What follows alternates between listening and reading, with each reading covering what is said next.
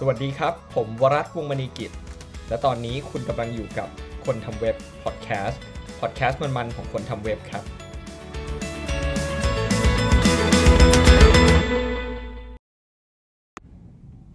สวัสดีครับ ก็กลับมาแล้วนะครับกับ EP ใหม่ของเรานะครับ EP นี้เนี่ยผมไม่ได้มาคนเดียวครับ ผมมากับรุ่นน้องครับ คนหนึ่งครับที่เขาสนใจเรื่องเว็บคอมโพเนนต์มาก ๆ ครับ EP นี้เนี่ยเราก็เลยจะมาคุยกันเรื่องเว็บคอมโพเนนต์ครับเอ่อทักทายท่านผู้ฟังหน่อยครับ สวัสดีครับ ผมตั้มครับ ต้องชื่อเต็มไหมครับ ชื่อชื่อชื่อเต็มหน่อยก็ได้ครับ ชื่อธนกิจสายศิลปีครับ ครับ ปัจจุบันทำงานอะไรอยู่แล้วครับ ปัจจุบันเอ่อเป็น developer ครับ งานหลักงานรองก็คือเป็น เอ่อเจ้าของบริษัทครับโอเคครับ จะบอกชื่อบริษัทไหมครับโฆษณาหน่อย บริษัทเซวอฟครับแซวอฟนะครับครับ ครับก็ เล่านิดนึงว่าทำไมถึงสนใจเรื่องเว็บคอมโพเนนต์คือ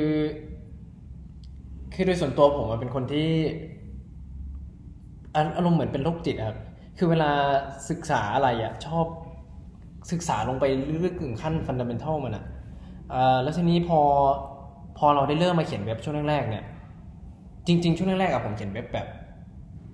ธรรมดาเลย HTML JavaScript get element by id เลยโอ s คูลโอสคูลเลยแต่เราไม่ได้เขียนเว็บอะไรที่มันยุ่งยากมาก ตอนนั้นคืออันนั้นคือเขียนครั้งแรก เสร็จแล้วเราก็ต้องกระโดดข้ามไปเขียนพวก mobile พอเรากลับมาเขียนเว็บอีกทีหนึ่งเนี่ยเราเขียนเป็น Angular พอเราเขียน Angular เนี่ยเราก็เริ่มศึกษา Angular ลงไปลึกๆเราก็เจอว่าเฮ้ยจริง ๆ ของที่มันทำเนี่ย มันมันต้องลงไปยุ่งกับเบราว์เซอร์อีก เราก็เลยกลับไปดูสิ่งที่เบราว์เซอร์ทำได้อีกทีหนึ่งอะว่าปัจจุบันตอนณตอนนั้นอะมันทำได้เท่ากับที่ Angular ทำได้หรือยังอะไรเงี้ย เราก็ไปเจอว่าเฮ้ยมันมีตัวตัว web component เนี่ยกำลังเกิดขึ้นมาพอดีตอนนั้น ก็เลย สนใจมาก นั้นเล่าให้ท่านผู้ฟังที่ไม่เคยรู้จักเว็บคอมโพเนนต์ ฟังนิดหนึ่งว่าเว็บคอมโพเนนต์มันคืออะไรอะครับเว็บคอมโพเนนต์มันคือชุดมันคือกลุ่มของเทคโนโลยีที่ใช้เอ่อมันคือกลุ่มของเทคโนโลยีที่เอาไว้ทำให้เราสามารถสร้างelement ของเราเองได้ครับ ก็คือสร้างแท็ก HTML ของเราเองได้เนี่ยถูกไหมครับ ใช่ครับตอนนี้ถ้าใครทำเว็บเนี่ยก็จะเห็นว่ามีแท็ก div แท็ก div เอ่อ input แท็กอะไรก็แล้วแต่เนี่ยอ่าคำถามคือแล้วถ้าเรามี tag ของตัวเองเนี่ยเราเราจะทำได้ไหม ซึ่งมันก็คือ web component ถูกไหมครับใช่ครับ คือจริง ๆ ต้องย้อนไปก่อนอันนี้ไอ้ตอนก่อนที่มันจะมี HTML5 ครับ ตอนนั้นคือแบบถ้าจะเล่นวิดีโอเราก็ต้องไปเอาทูลช่วยไปลงแฟดลงอะไรเงี้ยอ่าก่อนที่จะมีแท็กวิดีโอเนี่ยคือเราต้องรอให้มาตรฐาน implement component ขึ้นมาให้เรา เราถึงจะทำงานได้อ๋อตอนนั้นมันเลยเป็นจุดเริ่มต้นว่า ตอนนั้นอะมันเป็นจุดเริ่มต้นว่าเขาก็เลยคิดกันว่าทำยังไงให้ให้สามารถสร้าง component ใช้ได้เองโดยที่ไม่ต้องรอ browser implement มันเลยออกมาเป็นท่าเป็น component อันนี้นี่คือเราย้อนไปสักกี่ปีดีนะโอ้ถ้าเอาวันที่เริ่ม implement จริงๆใช่ไหมเมื่อกี้ตามเอาเว็บ component เหรอใช่เว็บคอมโพเนนต์เอ่อดาร์ฟแรก 2012 implement ช่วงประมาณ 2015 ครับ เป็น Chrome browser implement เจ้าแรก อืม ปัจจุบันนี้ก็ support เกือบทุกเบราว์เซอร์ ถูกไหมครับ ครับ ขาดเจ้าเดียวอ่าขาด Edge ขาด Edge แต่ว่าเราใช้สามารถใช้พวก polyfill พวกอะไรช่วยได้ใช่ไหมได้ครับ นั้นโอเค พอเราสร้าง element ได้แล้วเนี่ย มันไม่ใช่แค่สร้างการแสดงผลแบบใหม่ถูกไหมมันมันคือสร้าง logic ข้างในด้วยถูกไหมครับใช่ครับ เราสามารถสร้าง logic แบบที่เราอยากให้เป็นได้ใช่คราวนี้คำถามคือแล้วเวลามันเอาไปใช้เนี่ย มันจะส่งข้อมูลเข้าไปหรือว่ารับ ข้อมูลออกมาได้ยังไงบ้างครับแบบจากจากตัว component ที่เราสร้างโดยปกติแล้ว โดยปกติแล้วเอาแยกเป็นสองอันนะครับการส่งข้อมูลเข้าเนี่ย ถ้าเราเคยเขียน HTML กันปกติก็คือ เราสามารถ set attribute ได้ attribute ของ head- อ่าของ element อันนั้นคือวิธีหนึ่งในการ set input อีกวิธีหนึ่งคือการ set ลงไปที่ property ของของ element ตรงๆนะครับ เราใช้ JavaScript ในการ get element นั้น แล้ว set property ลงไปให้มันตรงอืมๆก็ซึ่งมันจะเป็น property ที่อยู่ในโลกของ JavaScript ก็คือถ้าเอาง่ายๆเลยก็คือแบบสมมติ HTML input เนี่ย value เท่ากับอะไรเงี้ย ก็คือเซตแบบนั้นถูกไหมครับ ใช่ครับ อันนั้นคืออ่าอันนั้นคือโอเคเซตผ่านทาง attribute อ่าโอเค คราวนี้เราแบบสมมติว่ามันเปลี่ยนแปลงค่าอะไรอย่างเงี้ยเราจะเอาค่าของมันออกมานี่มันทำไงได้บ้างอะวิธีเอาค่าออกมาเอ่อตอนนี้มี เรียกได้ว่าทางเดียวเลยครับ คือต้อง ยิงอีเวนต์ออกมา ก็เหมือนถ้าเป็น element ปกติก็แบบมันจะมี on click on click on blur อะไรของมันอ่าไป แต่อันนี้เราสร้าง e- e- event ของเราขึ้นมาได้ ใช่อืมคือเราอยากจะตั้งชื่ออะไรก็ได้ครับแบบปกติมันจะเป็นคลิก drag อะไรพวกนั้นใช่ไหมอ่าโอเคเราสร้างแบบ on response success อะไรอย่างเงี้ยโอเค อันนี้เราสร้างได้หมดเลยสร้างได้หมดเลย คราวนี้คำถามคือแล้วข้อดีของมมันคืออะไรครับ ข้อดีของเว็บคอมโพเนนต์เนี่ย ข้อข้อดีอันที่ผมนึกได้แรกๆมันจะเป็นแบบ มันจะดูเหมือนโกงนิดนึง คือเราเขียนของที่เบราว์เซอร์เข้าใจตรงๆ ไม่ต้องผ่านอะไรเลยเนี่ย ยังไง performance มันก็มันก็ดีกว่าอยู่แล้ว ข้อดี อีกอันหนึ่งที่ผมว่ามันดีมากๆ เกี่ยวกับเว็บคอมโพเนนต์เนี่ยเนื่องจากตัวผมก็พอจะศึกษามาบ้างเนี่ยนะครับ คือด้วยความที่มันเป็นสิ่งที่เบราว์เซอร์เข้าใจตรงๆ อย่างที่คุณตั้มบอกเนี่ย สิ่งหนึ่งคือมันเอาไปใส่กับ framework อะไรก็ได้ มันไม่จำเป็นที่จะต้องใส่กับเอ่อมันไม่มันไม่ depend on ใช่มัน on on on อะไรสักอย่างหนึ่งซึ่งอย่างตอนนี้มันมี React มี Angular มี Vue อะไรเงี้ย web component มันเอาไปใส่กับพวกนั้นได้ด้วย รวมถึงมันไม่จำเป็นว่าจะต้องไปใส่กับอะไรถูกไหมครับ ใช่ครับอืมซึ่งนั่นก็เป็นข้อดี ผมเข้าใจว่ามันมันเหมือนกับ integrate ได้ดีมากกับ React นะฮะอืมยิ่งถ้าใช้ Redux อะโอ้มันเวลา fire fire event ออกมัน วิ่งไปเข้า action เองอัตโนมัติบ้าๆเลย อืม คือจริง ๆ เนี่ย มีหลายบริษัทในโลกเหมือนกันนะครับ ที่ใช้ web component บริษัทดัง ๆ เนี่ย ใช้ในการแจก component ใช้หลาย ๆ ทีม ลองนึกภาพแบบเรามี component หนึ่งที่มันหน้าตาแบบน้าเราทำหน้าตาไว้แล้วดีไซเนอร์ทำหน้าตาไว้แล้ว เวลาเราก๊อปไปให้คนอื่นเนี่ย เราก็ก๊อปไปแค่ JavaScript ไฟล์เดียว แล้วเวลาเรียกก็เรียกเป็นแท็ก HTML ธรรมดา คุณก็จะได้ของหน้าตาแบบนั้นเป๊ะใช่ๆทำงานได้แบบนั้นเป๊ะๆถูกไหมครับ ใช่ครับ มันมันมันมีข้อดีคือหนึ่งเราสามารถแชร์ของไปให้คนอื่นใช้ได้ โดยที่การันตีว่า มันจะเหมือนเดิม แสดงผลเหมือนกัน มันจะมี logic เหมือนกัน ซึ่งโดยที่มันไม่ต้องอิงตามอะไรเลยด้วย มันก็คือ reusable ได้สูงมากๆ สูงมากคราวนี้มันณปัจจุบันเนี่ยด้วยความที่ web component มันเป็น native พอสมควรรวมถึง กระแสพวก framework อย่าง React อย่าง Vue อย่าง Angular มาแรงมากๆเนี่ยเท่าที่ผมเห็นเนี่ยส่วนหนึ่งคือเออการพัฒนา web component เนี่ยยังค่อนข้างยากมากๆถ้าเทียบกับพวก framework ต่างๆ ถูกไหมครับๆใช่เครื่องมืออะไรก็ยังไม่เยอะ มันมันมีความ pain อะไรบ้างไหมครับ ในการทำ web component ในทุกวันนี้ มีครับคือถ้าสมมติว่าอย่างเราเขียนเราสร้าง web component แบบที่ไม่ใช้ lib อะไรช่วยเลยอะ่ะคือเขียนลงไปให้เบราว์เซอร์เข้าใจเลยเนี่ย มันต้องเรียกว่าคือตอนที่เบราว์เซอร์ support web component เนี่ยเขาพยายามทำเอ่อ API ทุกอย่างให้มันอยู่ในระดับ low level low level มากๆมากมากๆ ดังนั้นมันจะไม่ค่อย developer friendly มากเท่ากับระดับของ framework คือ framework เขามี layer ที่เขาประมวลผลอีกทีหนึ่งก่อน คือเราเขาทำให้เราเขียนได้ง่าย แล้วก็ไปผ่าน logic ของเขาก่อนอืมแล้วค่อยลงไประดับเบราว์เซอร์ แต่อันนี้คือเราเขียนลงไปที่ระดับเบราว์เซอร์เลยเนี่ย ดังนั้นมัน มันไม่เหมือนกันอ่าคือจริง ๆ แล้วไอเดียของ component เนี่ย เป็นไอเดียที่หลายๆ framework เอาไป เอาไปพัฒนาแหละทำเป็น component ไม่ว่าจะ React หรือว่าจะ Vue อะไรก็ตาม แต่ว่าในความเป็นจริงแล้วเนี่ย component ที่เป็น web component แบบ native จริง ๆ เนี่ยเอ่อ ถึงแม้รูปร่างจะดูคล้ายๆ กันคือสร้าง tag คุยผ่าน attribute หรือ prop อะไรอย่างเงี้ยแต่วิธีการใช้งานค่อนข้างต่างกัน รวมถึงวิธีการ development ก็ค่อนข้างต่างกันพอสมควร ค่อนสข้างต่างงถูกไหมครับใช่คราวนี้เมื่อกี้บอกว่าเพนคือถ้าสมมติคุณต้องทำเองเนี่ยนรกแน่นอนถูกไหมถ้าทำเองเพียวๆถ้าทำเองไม่เพีใช้ยวอะๆรไม่ใช้ช่วยลอะไรช่วยเลย คราวนี้มันมีเครื่องมืออะไรบ้างครับถ้าสมมติจะทำณเวลานี้เอ่อมันจะมีลิบอะ ขั้นแรกเลยถ้าสมมติเราเขียนเพียวๆ แล้วมันมันยาก มันก็จะมีลิบช่วยในการช่วยพัฒนาเว็บคอมโพเนนต์ก็จะเป็นพวกLitElement เอ่อ Stencil อ่ามีผมจะมี extract มั้งอ่าฮะ extract แล้วก็จริงๆมีสเก็ตมีหลายเจ้าอะนะพวกนี้มี Sketch พวกนี้จะเป็นตระกูล lib lib ที่ช่วยสร้าง แต่จริง ๆ แล้วถ้าสมมุติว่าปัจจุบันเราเขียน framework อยู่ แล้วเราบอกว่าเราอยากจะสร้างเราอยากจะเอาอีก component ที่เราเขียนใน framework ตัวเนี้ย build ออกมาให้มันเป็น web component เพื่อที่จะเอาไปใช้ที่อื่นได้เนี่ย มันก็ทำได้ในในโลก framework ปัจจุบันใช่ไหมอย่างอย่างวิวเนี่ยมีมาในตัว Vue CLI Service เลยก็คือมันชื่อว่า Vue Element Wrapper หรือ Vue Component Wrapper เนี่ย คือคุณใส่ parameter ตอน build เข้าไปเนี่ย แทนที่มันจะ build ออกมาเป็น Vue App เนี่ย มันจะ build ออกมาเป็น Web Component แทนอ่าแต่พวกไอ้พวก การเอา framework มาทำ component เนี่ย เท่าที่ผมเข้าใจคือมันจะมีข้อเสียอย่างหนึ่งคือมันต้องฝัง runtime ของแต่ละ component ของของแต่ละ framework ลงไปด้วยถูกไหมครับ ถูกครับแล้แล้ววเสียก็คือมันมันจะมีโค้ด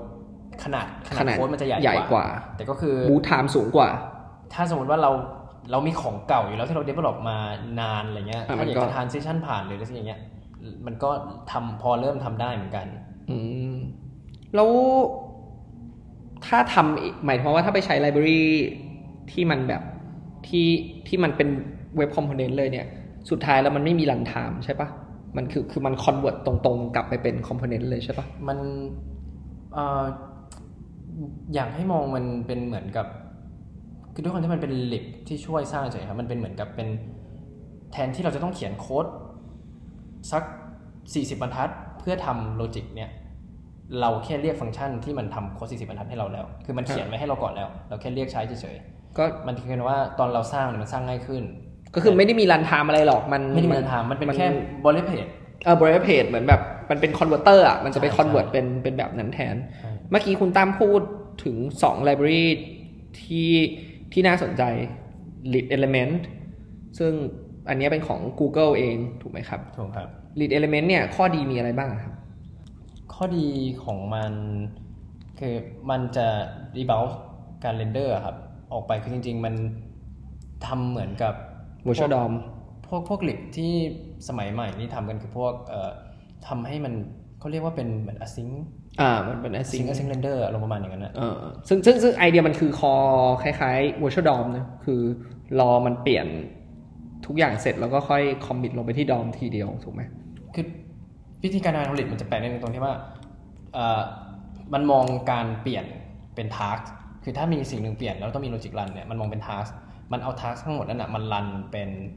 micro task อ๋อโอเค มันเลยทำให้ว่ามันต้อง run ทั้งหมดให้หมดก่อนแล้วมันค่อย render ทีเดียว อืม คราวนี้เมื่อกี้เนี่ย ผมเออไม่ใช่ผมสิ ต้องบอกว่าเมื่อกี้คุณตามพูดถึง library ตัวหนึ่งที่ชื่อ stencil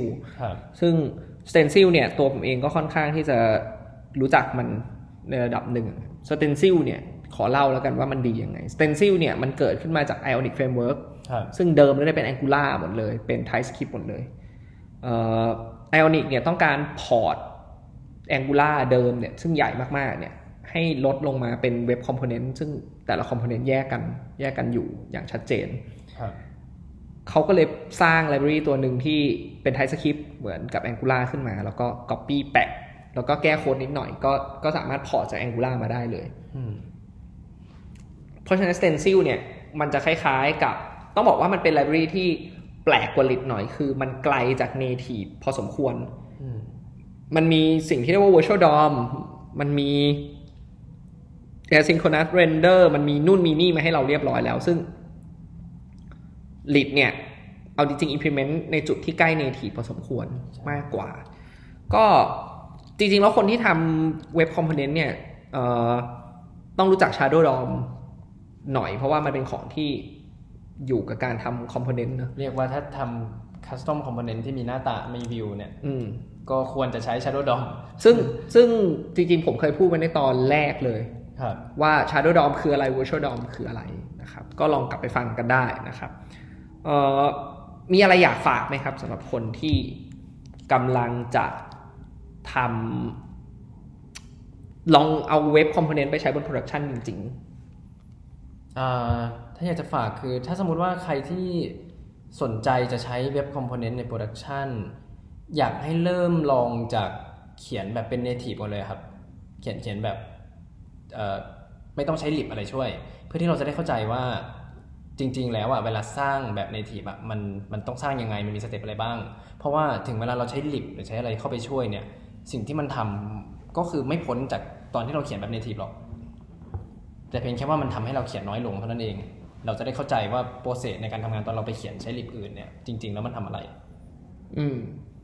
คราวนี้เนี่ย บางคนก็ถามว่านั้นแล้วเราควรควรเขียนเป็น native เลยไหม โดยไม่ใช้ lib คุณตั้มแนะนำว่าไงครับเอ่อถ้าทำ แค่บาง component นะครับหมายถึงว่าเช่นว่าเราอยากจะเราอยากจะทำ component input ตัวใหม่ขึ้นมาเพื่อแจกให้คนอื่นใช้เอาขึ้นเว็บขึ้น npm อะไรเงี้ยเขียนเป็น native เลยก็น่าจะน่าจะดีกว่า เพราะว่าหนึ่งขนาดมันเล็กกว่าสองมันไม่ได้ใหญ่มาก เรายังพอเขียนไหวแต่ถ้าสมมติว่าเราต้องทำแอปพลิเคชันตัวหนึ่งเนี่ย ที่มีหลาย component มีหลายหน้ามี logic เยอะแยะมากมายเนี่ยถ้าเขียน pure ๆเนี่ยผมว่าน่าจะกระอักเลือดตายได้อ๋อซึ่งจริงๆก็แนะนำว่าอย่าเลยดีกว่า คราวนี้ผมว่ามีคนถามเรื่อง SEO SEO จะทำยังไงกับมันดี หรือจริง ๆ แล้วก็ไม่ต้องไปซีเรียสเพราะว่าเบราว์เซอร์มัน support ไอ้ยไม่ใช่เบราว์เซอร์สิต้องบอกว่า bot ของ Google มัน support JavaScript ในระดับหนึ่งอยู่แล้ว อืม เรื่อง SEO สำหรับผมนี่คือมันมันต้องดู context หลายอย่างอืมมากเลยครับ คือมันมีหลายท่ามากในการ solve เรื่อง SEO เนี่ยไม่ว่าจะเป็น Server Side Rendering ถูกไหมครับ ใช่ครับซึ่งคือจะจะจะแบบrender จาก server side จริง ๆ เลย หรือว่าคุณจะคุณจะดูแอปพลิเคชันคุณเลยว่าจริง ๆ แล้ว behavior มันเป็นแบบนี้แบบนี้อืมฉันฉันจะ gen เอง หรือจะใช้ tool หรือจะเซิร์ฟไปเลยแล้วให้ bot มัน run เอง อืมอืมก็ ผมว่าลองไปศึกษาดูแล้วกันครับ เรื่อง web component แต่มันน่าจะมาแหละ เพราะตอนนี้ช่วงนี้เนี่ยหลาย ๆ ต้องเรียกว่าหลาย ๆ เบราว์เซอร์เนี่ย เริ่มมีการทำขอออกมาเป็น built-in component ที่แบบ จะเรียกว่าไง ไม่กึ่งกึ่ง built-in อะ คือฉันมีไลบรารีตัวหนึ่งนะ แต่ฉันฝังลงไปใน standard เลย แล้วก็เรียก fallback เป็น URL ของ ของของ library ได้ด้วย ซึ่งมันทำงานเป็นเป็น component กำลังจะออกเร็วๆนี้มีหลายเบราว์เซอร์เริ่มกำลังจะทำอะไรแบบนี้แล้ว น่าสนใจครับ เป็นท่าแปลกๆ คือจริงๆต้องบอกว่าอย่างที่คุณตั้มบอกนะครับ original idea มันคือ เฮ้ย เมื่อก่อนเนี่ยต้องรอ browser implement ไอ้ component เนี่ยไอ้ tag เนี่ยพูดง่ายๆคือ HTML tag เนี่ยออกมา แต่วันนี้คุณไม่ต้องแล้ว ถ้าคุณเป็นองค์กรใหญ่ ๆ ที่คุณหวังว่าจะต้องแจก component หนึ่งให้ใช้กันทุกๆคนเนี่ย web component เนี่ยจริงๆเป็นทางเลือกที่ดีครับ ก็จบกันแล้วนะครับกับ EP นี้เกี่ยวกับเรื่อง web component เดี๋ยวเรามาเจอกัน EP หน้านะครับแล้วก็จะมาฟังกันว่าเอ๊ะคราวหน้าเราจะคุยเรื่องอะไร จริง ๆ แล้วเนี่ยเรื่อง web component เนี่ยหูยยังคุยได้อีกยาวเลยมีเรื่องที่เดี๋ยวคงเอามาพูดเรื่อง micro framework เออไม่ใช่ micro framework micro front end ไมโครฟอนเอนซึ่งเป็นคอนเซปต์ใหม่มาก ๆ ที่เพิ่งถูก introduce กันไม่นานนี้ และคาดว่าน่าจะมาในอนาคตถ้า ecosystem พร้อมนะก่อนที่เราจะลากันไปนะครับ ผมมีข่าวประชาสัมพันธ์ครับ เร็วๆนี้เนี่ยกำลังจะมีค่ายค่ายหนึ่งครับ ชื่อ Young Creator Camp ครับ ค่ายค่ายนี้เนี่ยเป็นค่ายสำหรับนักเรียนมัธยมปลายครับ ที่สนใจการเขียนโปรแกรม การทำกราฟิก อยากสร้าง Product ของตัวเองนะครับ ก็ Young Creator Camp เนี่ยเป็นค่ายของเด็กมัธยมเลย ที่จะพูดเรื่องนี้โดยเฉพาะแล้วก็ไปเข้าค่ายกันนะครับสองสามวันเเป็นค่ายฟรีไม่มีค่าใช้จ่ายนะครับ เปิดรับสมัครแล้วตั้งแต่วันนี้จริงๆ เปิดมาหลายวันแล้ว จนถึงวันที่ 11 มีนาคม 2562 นะครับเอ่อใครสนใจเนี่ยก็เข้าไปที่เว็บ ycc.in.th นะครับ ycc.in.th เป็นถ้าใครบอกว่าตัวเองอายุเกินแล้วคือเกินมปลายแล้วเนี่ยก็บอกน้องบอกลูกบอกหลานกันได้นะครับเอ่อค่ายนี้เนี่ยความน่าสนใจคือกลุ่มคนจัดเนี่ย กลุ่มคนที่ริเริ่มเนี่ย เป็นเด็กมัธยมอ่าเป็นเด็กมัธยมที่อยู่ในวงการโปรแกรมเมอร์ทำงานบางคนเนี่ยทำงานโปรแกรมเมอร์ แล้วก็บางคนเนี่ยก็อยู่ในภาคการศึกษาที่อยากจะทำเรื่องนี้นะครับ เป็นค่ายฟรีนะครับ ถ้ายังไงแล้ว ก็แนะนำลูกๆหลานๆหรือถ้าใครเป็นน้องมปลายอยู่ก็สมัครกันเข้าไปได้นะครับ ก็วันนี้ลาไปก่อนครับกับพอดแคสต์คนทำเว็บครับ สวัสดีครับ สวัสดีครับ